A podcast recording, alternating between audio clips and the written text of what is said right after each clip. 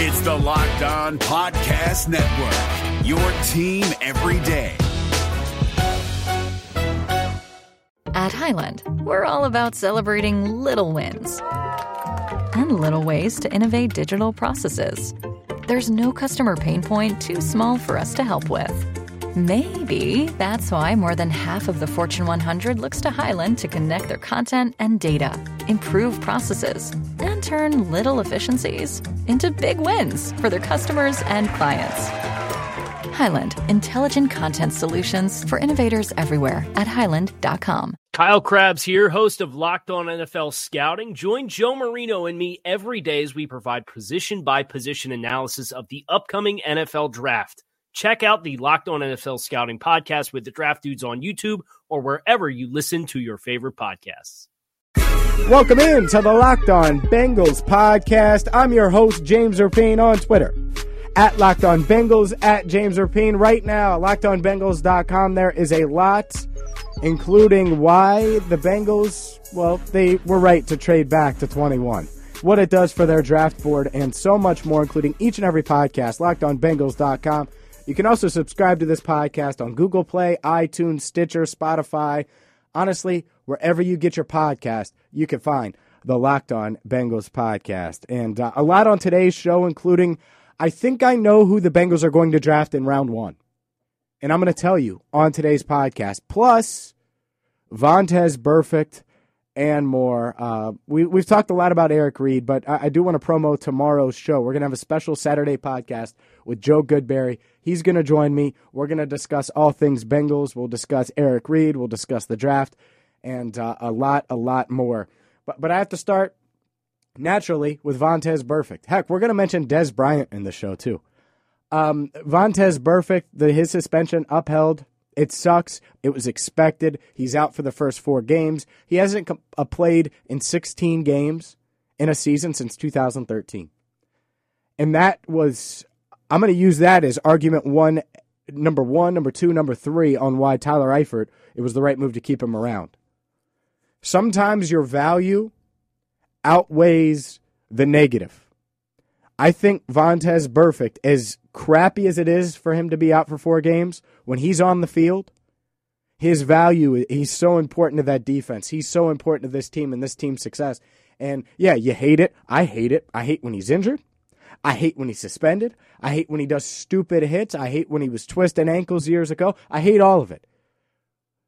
But for the time being, I think he's worth it. That that's for the time being means this year as of now, as of Friday the 13th, April 13th, right now, 2018. Now, with that being said, I, I'm tired of it. I'm sick of it. Hopefully, this is the last time we have to talk about a Vontaze Burfict suspension. All right, so let, let's get to the the news of the day in the NFL. In the news of the day in the NFL's Dez Bryant. He's now a free agent, released by the Cowboys. They didn't offer him a pay cut. They just decided to move on. And just a, a reminder, uh, and actually, I probably have never said this on this podcast, but in the 2010 draft, I believe it was 2010. Yeah, the 2010 draft, the Bengals selected Jermaine Gresham. And I'm not saying this because, you know, I, I thought that it was a bad pick. I thought it was a bad pick. I'm not saying it because it really didn't work out to the extent that the Bengals wanted it to work out, but it was a bad pick. I didn't like it. I didn't like the fact that they drafted Jermaine Gresham 21st overall. It was just instantly, I was like, eh, I don't think he's that type of dude. And I could have been wrong, and, you know, I was hoping I was wrong, and I wasn't wrong. And I'm looking, and the guy I wanted there was Dez Bryant. And you got to think back to that year. That year was the year that they were desperate for a wide receiver. Laveranues Coles had failed the experiment, et cetera, et cetera. Dez Bryant's the guy that I wanted, and he went to Dallas three picks later. Demaryius Thomas, by the way, went to Denver the very next pick. So two wide receivers that the Bengals could have used then. I've always said that because I thought it was a deep tight end draft. It was. And that's why when you hear me say, like, oh, it's deep at this position, why not go after this position early? That's wise because if you can get value later in the draft, that's the key. That's the key to building a team. The Bengals were really good at that last year. Hopefully, they can do that again since they have 11 picks in this year's draft. But Dez Bryant gets released by the Cowboys today. And instantly I, I get asked, should the Bengals have interest? And that's, it's an interesting question. And it's something that, yeah, sure, I would love for them to call Dez Bryant. I would love for Dez Bryant to be a Bengal next season. I would. But that's with some context. Am I willing to bake, break the bank for Dez Bryant? No. Am I willing to give him four years with a decent amount of money guaranteed? No. But if you're talking about a a deal, a risk on a player that has shown he's capable, has probably lost a half a step, has battled some injuries, was dealing with a young quarterback coming in here and being the two instead of the one, being the two next to AJ Green. I can discuss that. I can get on board with that. A team that struggled in the red zone, a big bodied receiver like Dez Bryant who can get up for it. I can get on board with that. So the football player, the football aspect from Dez, I would like. How much does it cost? Is it going to cost a lot? How many years does he want? What kind of guaranteed money? Is it going to keep them from doing what they want to with other free agents? That's the the thing here. That's the bottom line. I mean, does that mean they move on from Brandon LaFell? I'd be on board with that. Is that the case? Or do they say, nah, that's not it. What we're going to do is move on from Cody Core? I don't, I, I don't know. I think it would be LaFell, though. I think that would be the guy you'd move on from. Here's what I do know realistically. I don't think it happens. I the, the, reason I'm talking about this is because naturally, as a fan, you you see a, a name out there that you know, and you wonder if he could fit with the Bengals. Here's why I don't think it happens. Brandon LaFell has built up equity with that coaching staff. They like Brandon LaFell a lot, and even though there's a new wide receivers coach in town, my guess is the Bengals value Brandon LaFell's veteran leadership his championship pedigree, won a Super Bowl with the New England Patriots.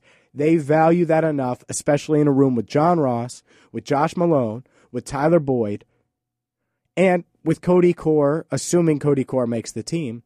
Those guys in a room there with those guys and an alpha like AJ Green, Brandon LaFell's like a nice bridge. He's a role player. He's been there. He's been a leading receiver type player, a 1 1A type receiver, at the same time, he's also not that he was ever destined to be a one, but when he was with New England, he had like a 900 yard receiving season. He's been there, done that. And the Bengals value that. Can Dez give you that? Is Dez that type of temperament? The answer is probably no. So I'm willing to ignore the temperament for elite talents, for players, and maybe Dez comes back and has a big year, big couple years, but we're talking about year nine of Dez Bryant now year eight, year nine, like the, the, year 10. Those are the years. And it's hard to go into another situation and have a ton of success. I hope he does. I just don't think it's a fit here. Was I on board with an Odell Beckham Jr. deal? Absolutely, still am. Why? Elite talent. He's worth the headache, worth the money, worth the temperament, worth the lack of leadership skills, worth all that. Dez Bryant, unless he gets some of that temperament out of him, gets some of the the issues that he's had, solves those, then no, I don't think he's worth it. No, I don't think he's a fit with the Cincinnati Bengals. Up next on the Locked On Bengals podcast, well, I think I know who the Bengals are going to draft. I'll give you the name. I'll explain my logic next on the Locked On Bengals podcast. Is your team eliminated from the playoffs and in need of reinforcements? Maybe it's time for a rebuild, or maybe they're just a player or two away from taking home the Lombardi Trophy. Either way, join Keith Sanchez and Damian Parson for Mock Draft Monday on the Locked On NFL Draft Podcast. They'll tell you which college football stars your team will be taking in the 2024 NFL Draft. Check out Mock Draft Monday on the Locked On NFL Draft Podcast part of the Locked On Podcast Network. Your team every day. You know, the, the draft is, I mean, two weeks from now, we're going to know who the Bengals pick in round one, assuming they don't trade out or do something insane.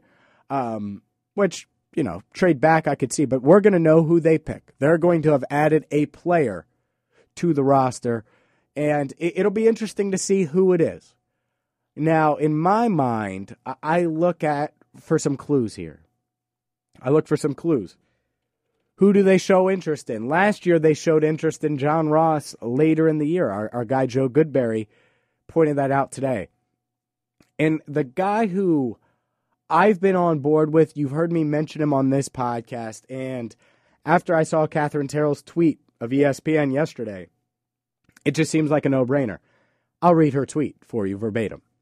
He said the Bengals took. Uh, she said the Bengals took NFL draft prospect Mike McGlinchey to dinner tonight in downtown Cincinnati. The former Notre Dame tackle could be in play for the Bengals at 21, even after the trade for Cordy Glenn. I get it.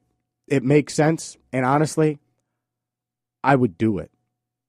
I would do it because I think the Bengals' future guard position outside of Clint Boling can be a trial by fire approach, could be trial and error, however you want to say it. I've also heard Joe Goodberry say multiple times on this podcast the interior offensive linemen, centers, guards, you can find them in this draft. So if they, obviously, they need a center, but guard wise, they could do that. You've heard my logic on wanting a center with the 46th pick or on day two, first pick of day two. I think that's where the value is. That comes back to my value discussion of a few minutes ago. That being said, Mike McGlinchey aren't many tackles in this draft. I think that he would have been in play at 12, but they wouldn't have felt comfortable there with him. They would have wanted the trade back. They've done that. They've added a left tackle. Now you put Mike McGlinchey in at right tackle. You draft a center in round two or three, and boom, we're talking about a completely revamped offensive line, a lot like what Minnesota did last year, where they ended up in the conference championship game. A lot like Minnesota did last year with a quarterback comparable to Andy Dalton. A lot like Minnesota did last year with a running game with two different backs. A running game that probably, honestly, after the kid from Florida State went down, probably not as talented as the Bengals running backs are. So, in my mind, you want to revamp the O line. You want to really change things and turn your weakness into a strength. If Mike McGlinchey's there at 21, they've met with him three times. I think this is the pick. I think that's what they do. I think they run to the podium. I think they get it done. I don't think they consider trading back. I think they do that. They put him at right tackle, and boom. Just like that, the guys we were worried about future wise, Jake Fisher, Cedric Ogbuehi, well, they're backups now. And they've played a decent amount, and they're pretty solid backups, if you ask me. Then you find your center, probably at 46. Maybe use some of those picks and trade up from 46 to 38 to get your guy. That's how you remake the offensive line. Another guy that I think will be in play, Isaiah Wynn. But right now, I think Mike McGlinchey is the pick if, if he is there at 21. The Bengals value tackle more than they do guard. We've seen that multiple times. I think That'll be the case in the draft. I think that'll be case in 13 days when the Bengals are on the clock. By the way, I'll be at Dickmann's in Northern Kentucky. I'll be there from 9 to 11, broadcasting live with 700 WLW. Come say hi. I'll probably get there on 8, 8.30. Come say hi. Let's uh, have a beer together, etc., and uh, chat about the Bengals and who they draft. I'm James Rapien. Uh, this was quick. This was to the point. I tried to give you a lot of info in a short amount of time. But tomorrow's show, Saturday special, Joe Goodberry. Can't wait. I'm talking to him later tonight, a late night episode. It'll drop tomorrow morning, and uh, I can't wait to chat with him. So if you're listening to this on your way home on Friday, or heck, if you're listening to this and it's Saturday, there's an episode up right now, a conversation with Joe Goodberry about the draft, about Eric Reid, about my thoughts on Mike McGlinchey, and so much more. You can subscribe on iTunes, the iHeartRadio app, Google Play, wherever you get your podcast. Make sure you check out lockedonbengals.com. And until next time, thank you so much for listening to the Locked On Bengals podcast.